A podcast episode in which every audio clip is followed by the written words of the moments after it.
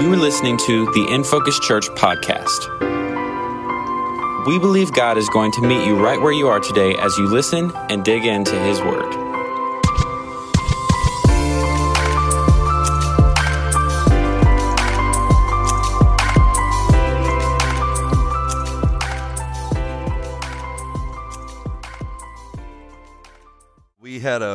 Tremendous time. My wife Carla and I got to be a part of that. We were invited to be there along with a lot of the lead pastors throughout the nation, and I felt extremely old. um, but it was also amazing just to be a part of what God is doing. Uh, as we've already heard, over 2,000 plus students from campuses all over North America, uh, Canada, then all the way down to the Virgin Islands, where we saw some of the students we got to see earlier this year on a mission trip, and then campuses as far northwest as Oregon, uh, all the way down to the campuses in Florida. It was just an amazing, amazing time. And so, a great way to kick off a new year. And a happy new year to those of you who are here this morning and then also watching online. This is our first gathered service of 2023. Last week we were just online, and I was grateful for that as well as the staff and probably a lot of the volunteers. But here we are today, and I am believing God that this year is going to be our best year ever. Amen. Our best year yet. And I'm going to talk about that because that's actually possible when our lives are devoted to Jesus Christ. But speaking of something that's going to be coming up this week that we've already mentioned, but I want to highlight is we're going to be joining with our brothers and sisters in our Every Nation families of churches all over the world. They're going to be joining with us in this week of a time of prayer, fasting, and consecration. Why do you need to pray? Because you're going to fast. And when you're fasting, you pray a lot so that you can actually keep fasting. Uh, and then consecration. What does that mean? That we would set ourselves apart for God. That we would say, God, this year I'm consecrating myself unto you in 2023. And then you can begin to spend time every day in prayer with one another. You can, uh, I actually have one of these. I don't think we have any of these. I picked this up at the conference, but you can follow along on a YouVersion plan. You just search miracles, or you can actually download an Every Nation app, but it is called Miracles. Let Him Be Known all the way from January 9th to January 13th. You can see that. If you use YouVersion, you could go to Search Miracles. There's a bunch there, but you'll, that's what it looks like. Or download the Every Nation app. Every morning, there's usually a video, there's a, a, a devotion, and then we're also going to be joining together in prayer. As you've already heard, we're going to break that fast, break fast. That's where it comes from, right? We're going to break that fast next Sunday night with a fundraiser for our students going on mission to Memphis during spring break and a time of worship. So I'm excited about this. If you've never fasted before, then you can look inside the app or, or whatever it is. It'll show you some ways to start. And maybe it's, I'm going to give up this, or I'm going to do one meal on this day, and then I'm going to do just water on this day. It'll help you, it'll encourage you. But I'm encouraging you today that if you want things to be different in your your life. And if you want things to be different in the body of Christ, then we have to do things differently than maybe we've done them before, and we have to do things according to God's word. And part of that is that we spend time in prayer, that we also fast and we consecrate ourselves unto Him. So, the theme for this whole thing, this week and this series for the next month, is miracles. Let Him be known. This is what we're going to be looking at over the next few weeks, as well as focusing on the miracles found in the book of John that recounts the signs and the miracles that point people to faith in Jesus Christ, which is the primary purpose for the miracles that God works. The Holy Spirit begins to, yes, bless people through signs and wonders, but He also is doing this so that the kingdom of God, this is the main purpose, so that the kingdom of God will advance in the earth, that He would be made known through His miraculous power. So if I were to ask for a show of hands in here this morning, of those of you in this room or maybe watching online that need a miracle right now, I'd be shocked if not almost everybody raised their hand and said, I need God to come through in a way that I cannot, that I'm powerless to do so, but I know God is all powerful and anything that's impossible with me is still possible with Him. I'd be shocked if all of us weren't raising our hands and say, This is an area of my life where I need a breakthrough. I know some of your situations. I, have spoken with many of you. I've actually emailed with some people even this week about some things that are going on in their lives and going on in their families' lives where they need God's miraculous power to break through, to providentially step into their circumstances and do something that only God can do. Just this past week, it seemed like the whole nation was praying for a miracle for a young man that almost died on the football field. I don't know if you were aware of that and saw this 24 year old man, Damar, who was hit and then collapsed on the field. His heart stopped beating. And it was like all of a sudden the whole world was praying and crying out to God save this young man's life. We need a miracle.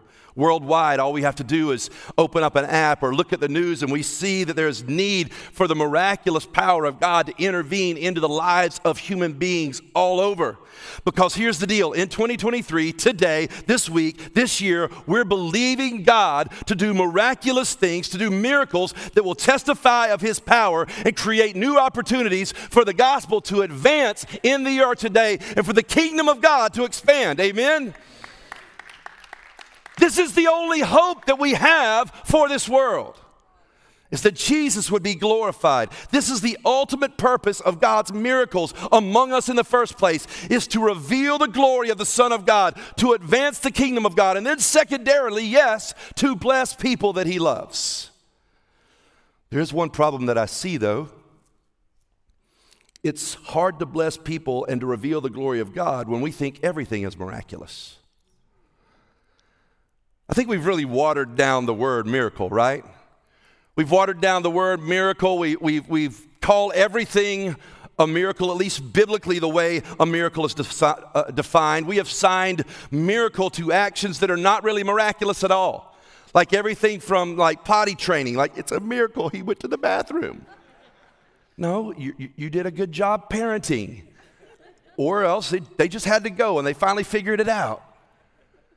We'll assign it to that. Or, or, or, like, man, it's a miracle that you showed up on time. No, you actually left early and prepared and planned. That's not a miracle, it's called planning. Or, or, or we could do all kinds of sports. And man, it's a miracle that he caught that pass. It's a miracle that we won that game. It's a miracle. We assign the word and we water down biblically the way the Bible defines a miracle. Like even sports outcomes are miraculous. The year was 1980. I was 10 years old, and the Winter Olympics were being held in Lake Placid, New York.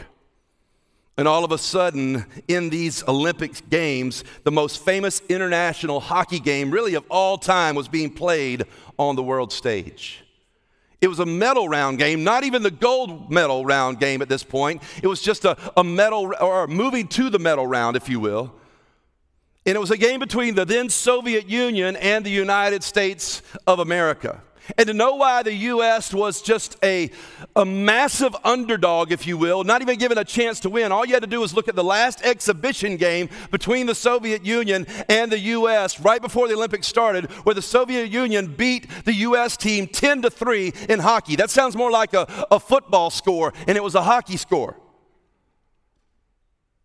The U.S. team was made up of a bunch of college students and amateurs. As a matter of fact, the youngest team in national hockey history. And on the other side of the ice was the Soviet Union, who were basically professionals, older, lived together, played together, practiced at least three more times than most any other nation probably could or would. And then on February 22nd, they played. And as the score was winding down and the U.S. finally scored a fourth goal to take a 4 3 lead with seconds left on the clock, a young Al Michaels called out, Do you believe in miracles? Yes. And the clock went to zero and the U.S. won. The game was made into a movie known as The Miracle on Ice. But was it a miracle in biblical terms? Did it reveal the glory of God, the glory of the Son of God? Did anybody get saved? I don't know, maybe somebody did. But uh, did anybody give their life to Jesus because of the miracle on ice? So I want to look at how the Bible describes miracles, what a miracle is meant for, what it's meant for in our lives today. So we're going to rewind about 2,000 years and go to the town of Cana, if you will, and look at the first miracle Jesus performed. And I want to read from our text this morning. So if you have your Bible, you can turn to John chapter 2. That's where we're going to be throughout this series. Our text for today is John chapter 2, verses 1 through 11. And I'm going to read the whole story without commenting, and then we're going to go back and unpack it as we look at God's purposes for the miraculous, both then and then when it can mean for us today, right now. So let's read from John, as I said, chapter 2. On the third day, there was a wedding. It took place at Cana in Galilee. Jesus' mother was there. Jesus and his disciples had also been invited to the wedding. When the wine was gone, Jesus' mother said to him, They have no more wine. Dear woman, why are you telling me about this? Jesus replied. The time for me to show who I really am isn't here yet. His mother said to the servants, Do what he tells you. Six stone water jars stood nearby. The Jews used water from that kind of jar for special washings. They did that to make themselves pure and clean. Each jar could hold 20 to 30 gallons. Jesus said to the servants, Fill the jars with water. So they filled them to the top. Then he told them, Now dip some out. Take it to the person in charge of the dinner. They did what he said. The person in charge tasted the water that had been turned into wine. He didn't realize where it had come from, but the servants who had brought the water knew. Then the person in charge called the groom to one side. He said to him, Everyone brings out the best wine first. They bring out the cheaper wine after the guests have had too much to drink. But you have saved the best until now. What Jesus did here in Cana in Galilee was the first of his signs. Jesus showed his glory by doing this sign, and his disciples believed in him.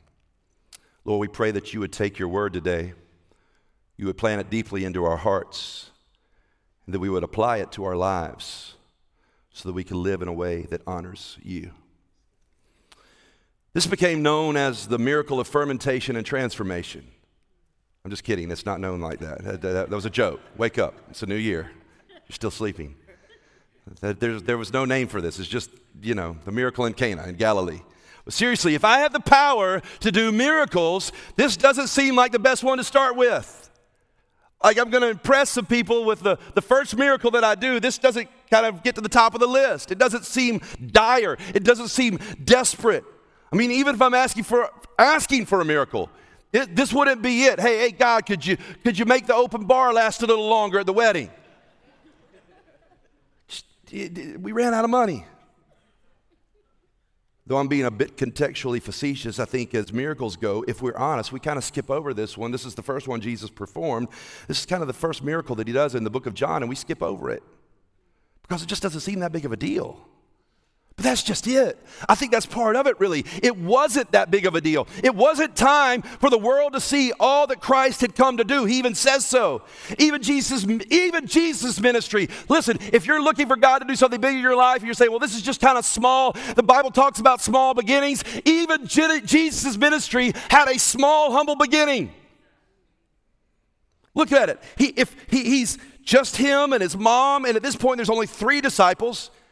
It's not a whole bunch of people. They're at a small wedding in a small town, no big deal. But what we see is this story is not just about a miracle, but also about what God does in the hearts of those where the miracle takes place. I don't know what you're facing down right now. I don't know why you showed up at church today. But I do know this that God still does the miraculous in our lives. And maybe you have some things in your life right now that you've got no power to change. You've got no power to affect. Maybe you've tried all that you know to do and everything has ended up failing. But whatever you're up against, it could be financial, it could be relational, it could be physical, it could be at school, it could be at work, it could be at your home. But what you're up against, here's what you know it's a problem. It's a big problem. And I want you to see in this story this morning that Jesus' first public miracle is here to encourage us about things that come into our lives that are problems. And that our greatest problems can produce an opening in our hearts for a deepening faith. That our problems can become a passageway to more powerful faith. Well, here's the problem we just want to avoid problems. Jesus, Jesus is saying, no, that's okay. This problem can be a passageway, it can produce an opening in your heart for me to deepen your faith. Back to our story, verse 2 says that on the third day, can you say third day? Third day. That was pretty good, but not so good. There's a lot of amazing things that happens in the life of Jesus' ministry on the third day. And not to get too much or read too much into that, it's really just clarifying that this is early in Jesus' ministry. There's like three disciples with him Peter, Philip, and Nathaniel had just been called. So it's early on in his ministry. He's with these few disciples and he's with his mom at this wedding. They got invited to a wedding, so they went. Then the problem occurs. Have you ever noticed how problems come at the most inopportune times? Is there ever an opportune time for a problem? Not that I'm aware of. And they're having a wedding and they're celebrating and there's a problem. They run out of wine.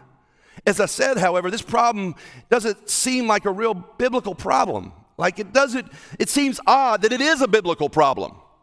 Like, this is a problem for the world. This is a problem for the club. This is a problem for the house party. But this isn't a problem for Jesus to fix.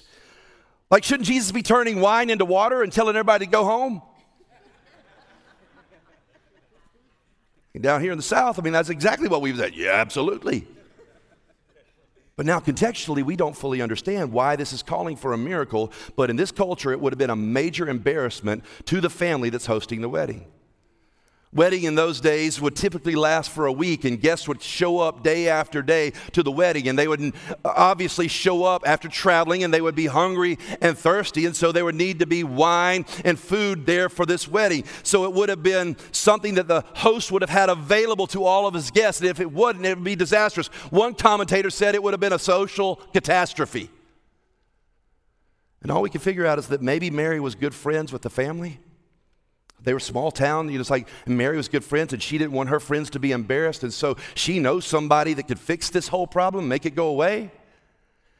And so she goes to Jesus and she asks him to intervene.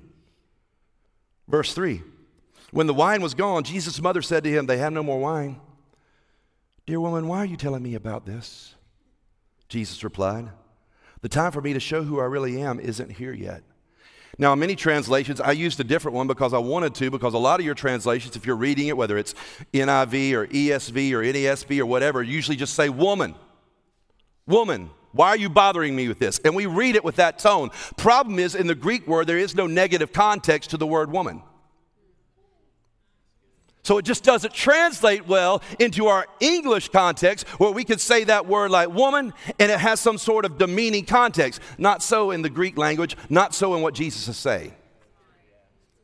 He says woman, and that should be like dear woman. That's why I used the version that I did with care and, and an endearing term literally asking, What do we have in common? That's really what he's asking. Or what does your concern have to do with me? It's the same thing that the demons asked Jesus when he showed up, and they're, they're basically saying, Why were you interact with us, Jesus? What do you have to do with us?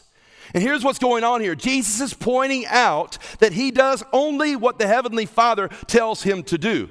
He's guided by the Father, not the agenda of anybody else, any other human agenda that there is, not even his own mother. The chasm between the holiness of God and the purposes of God and our plans is uncrossable outside of hearing the voice of the Father. And he's saying, Listen, the only voice that I listen to is the Father. I do whatever he says to do. So, what does your worldly plans have to do with God's holy plans? That's really a question we should always be asking. He's just saying, Hey, what, is, what does this have to do with what God is doing? So then he says, The time which is literally the Greek word ora, which means the hour has not come yet. The hour for him to be crucified, the hour for him to be resurrected has not yet come. It's a somewhat cryptic saying that is revealing everything and nothing at the same time. Why? Because for those of us today, it reveals everything. Because we have hindsight, so we understand that even the signs in Galilee, knowing what Jesus has already done, knowing what has happened in history, he's saying that all of his ministry, even this sign, are to be understood as done under the shadow of the cross, the resurrection, and the ascension. We know that. Mary and his disciples don't know that yet.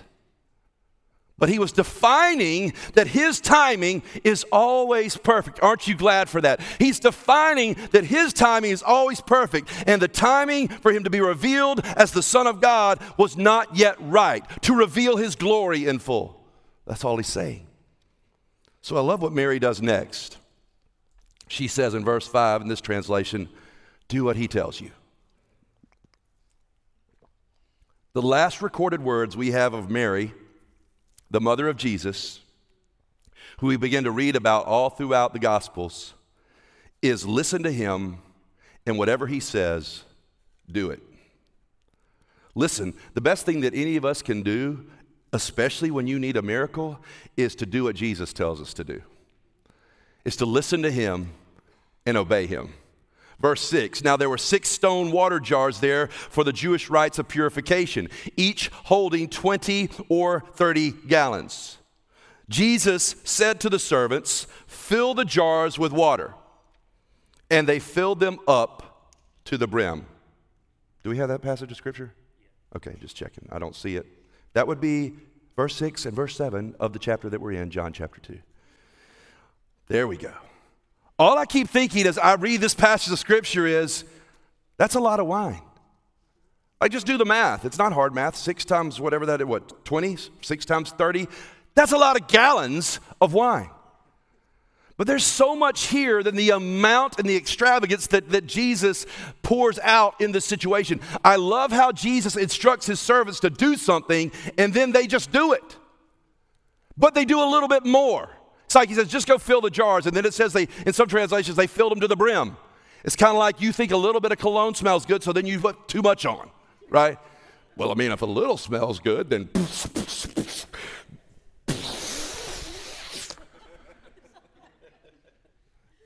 It could be anything chocolate, peanut butter. I mean, a little bit of peanut butter in here tastes good. Let's just put the whole jar. No, no, no, no.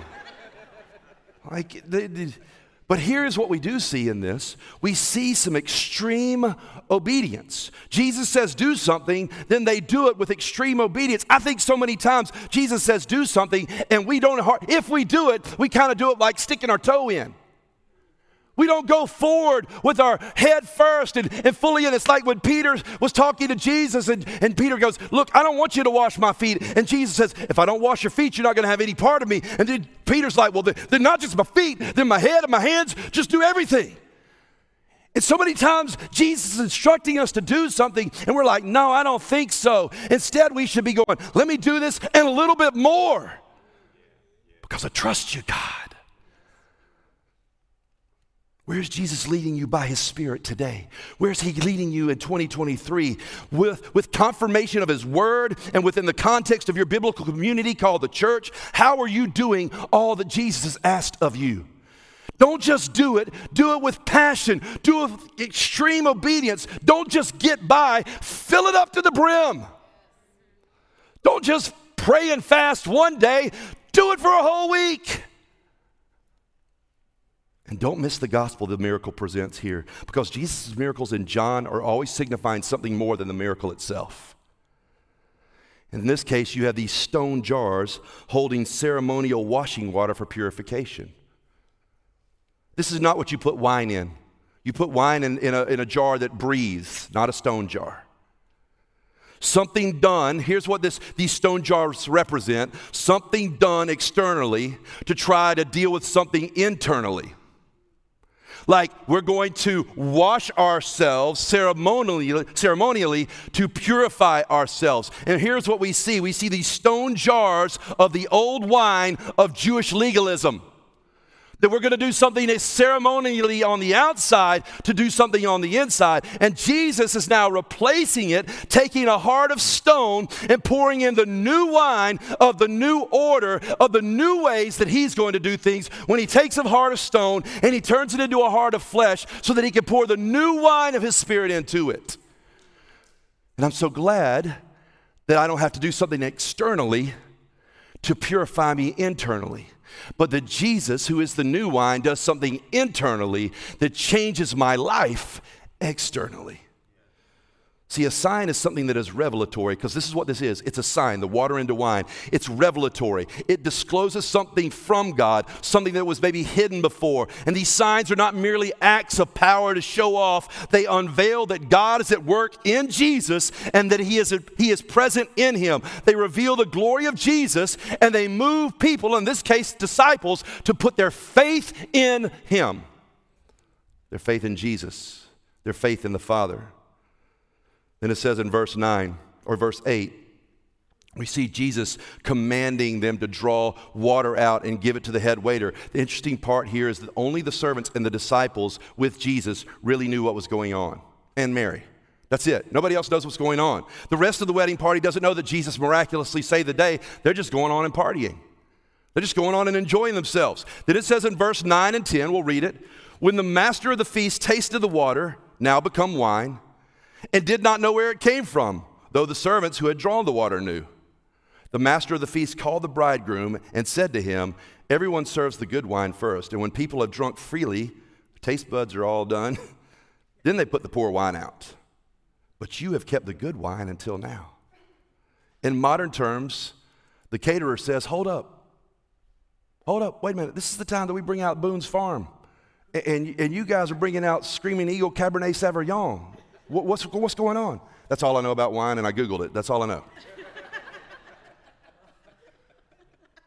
But that's the world's way, really. The world's way is how the, the party normally goes. The world offers the best at first, and then once you're hooked, things only get worse and watered down.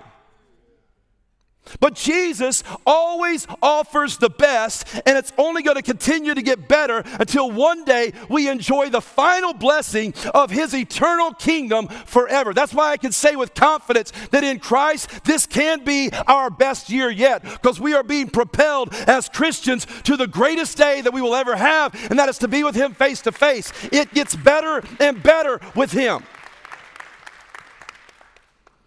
This wasn't about keeping the party going. It was about doing something in his disciples' hearts and deepening their faith. This was a sign to deepen their faith in the Son of God. Jesus had come to bring about conversion water to wine, stone to flesh, sinners to saints. And through both the supernatural power of this miracle and the imagery associated with it, the disciples' confessions of Jesus in the first chapter are now being confirmed. The sign causes them to see clearly the confession of their faith that they already made when they followed Jesus. Indeed, Jesus is the one that we've been waiting for. He himself is the good wine that has been kept back until now. And here he is, the best. Verse 11 This, the first of his signs, Jesus did at Cana in Galilee and manifested his glory. And his disciples believed in him. As I read that last part of the verse, the disciples believed in him. I'm not to number one yet. You could take that down. I want to ask you this Does that strike you as odd? Does it strike you as odd that disciples believed in him? Are they not following him already? Haven't they made a decision that they are going to leave their family, leave their friends, and they're going to follow Jesus? Like, uh, don't you believe you're already following him? And we, we got three people that are following. Why is it saying that now the disciples believed in him? And here's what I want to encourage you with today there is a following belief and there is a finishing belief. I'll say it again. There's a believing that will start to follow, and there's a believing that will stay to the end. I've seen a lot of startup belief. But I desperately want to see some finishing belief. I've seen a lot of people start strong, but I haven't seen a lot of people finish. And in order for that to happen, in order for you and I, even for 2020 to three, be something that we don't just start. Great, we came to church, we started off great. I was praying, I was fasting, and then by April, I'm done. That we didn't just start.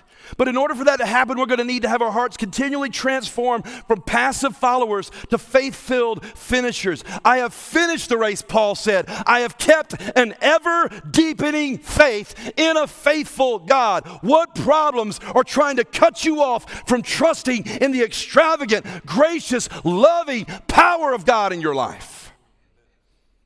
So I'll close with some practical, proactive responses today that we see in the gospel, how we can respond. Number one, bring your problems to Jesus. Listen, church, if I could just tell you one thing today bring your problems to Jesus. Isn't that what Mary said to do? Whatever he says, just do it. Hey, we got a problem here at this wedding. Jesus, could you intervene? She knew where to go for a miracle for a problem. The question is, is do we? Do we know to go to the miracle worker? Do we know to go to the promise keeper? And do we know to keep bringing things to him? Even when it doesn't actually turn out exactly like we think or we've asked. Which leads me to number two we obey Jesus in the midst of our problems. We don't stop obeying Jesus because I've got problems.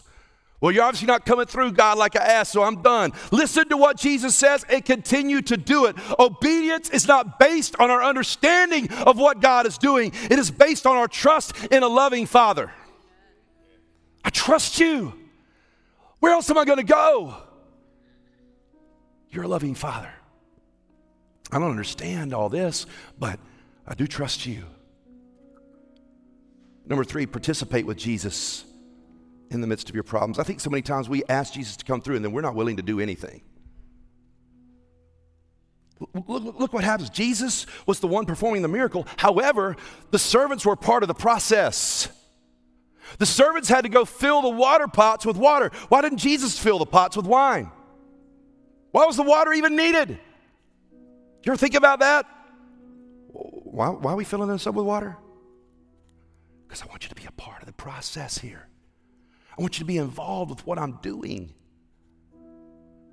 We don't have the answers to all these questions of why it went down the way it went down, but we do know that Jesus chose to perform the sign using the things that were there, stone jars, and using the people that were there, the servants.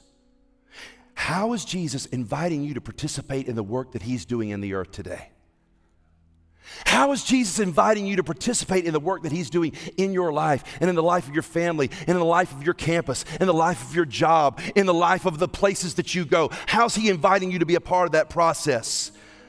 Of powerfully fulfilling His promise to fill the earth with His glory. We are not called to have a passive faith, but an active participatory faith where the works that we have prove we believe what we say we believe. This is not the time for apathy, church. This is the time for obedience and devotion and an ever deepening faith.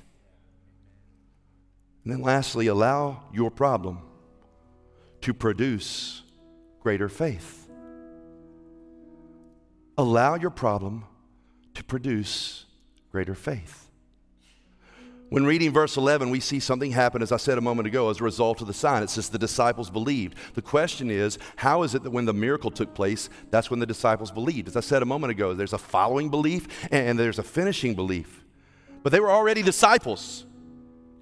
I imagine for them to follow Jesus, it took a little bit of faith. A little.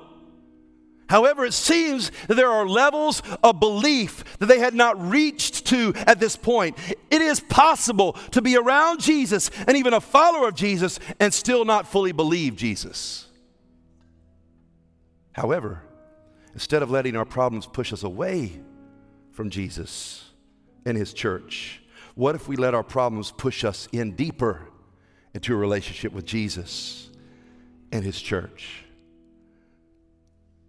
May be that the very problems that you're trying to avoid right now are the ones that God wants to use to deepen your faith in Jesus Christ. In what ways is God trying to teach you to trust Him more? That's the question I want to ask. See, the miracle here is not just turning water into wine, but turning hearts that doubt into hearts that believe a little bit more believe more than they did before. It doesn't mean that they didn't believe, they believed to follow. And some of you, that's where you are. You believed you, you believed Jesus enough to begin to follow him, but now there's some doubt in your life. Maybe he hasn't come through like you thought. Maybe last year was so tough on you, you're wondering if he cares. Maybe you're not quite sure about what your future holds and you're beginning to doubt. But it may be that the problems that you're going right through right now is that God wants you to press into him, press into his church, press into his spirit, and allow those problems to be an opening in your your heart to deepen your faith in Him? What if your greatest problems can produce an opening in your heart for a deepening faith? So I just ask you today, as we start off a new year, what are the problems that you're facing? And do you trust Jesus to deepen your faith in the middle of it? I, I, I hesitate to say fix it But do you trust Jesus to deepen your faith in Him and your love for Him and your love for people in the middle of the problem that you're going through? This is what Jesus did in His first sign to the servants and to His disciples and to His mom, but basically those servants and the disciples in particular, as He deepened their faith, as He showed them a little bit of His glory, of who He was and maybe this week you're praying and you're fasting and you're just saying, God, I want this year to be different. And He shows you a little bit of Himself and you believe Him a little bit more than you did. Some of the doubt begins to dissipate. And then instead of going, well, that felt good, I'll see you next year, you come back tomorrow. And the next day. And the next day. And the next day. And you spend time in His Word and you spend time in prayer. You say, God, the problem's still there, but man, there's a peace right now that I have that surpasses understanding. The problem's still there, but man, there's a deepening faith that I trust you, God. No matter what my eyes see, I trust you. I'm praying today that we would have a deepening faith in 2023. I'm not asking for a lot of problems to do that, but I'm saying whatever problems you face or will face, it could be an opportunity as you trust God for Him to deepen your faith in a faithful Father. Amen. You have been listening to the Infocus Church podcast. We hope God met you right where you're at today. Be sure to like, subscribe, and leave a rating wherever you're listening from. And visit InfocusChurch.org for more on all that's going on in the life of our church.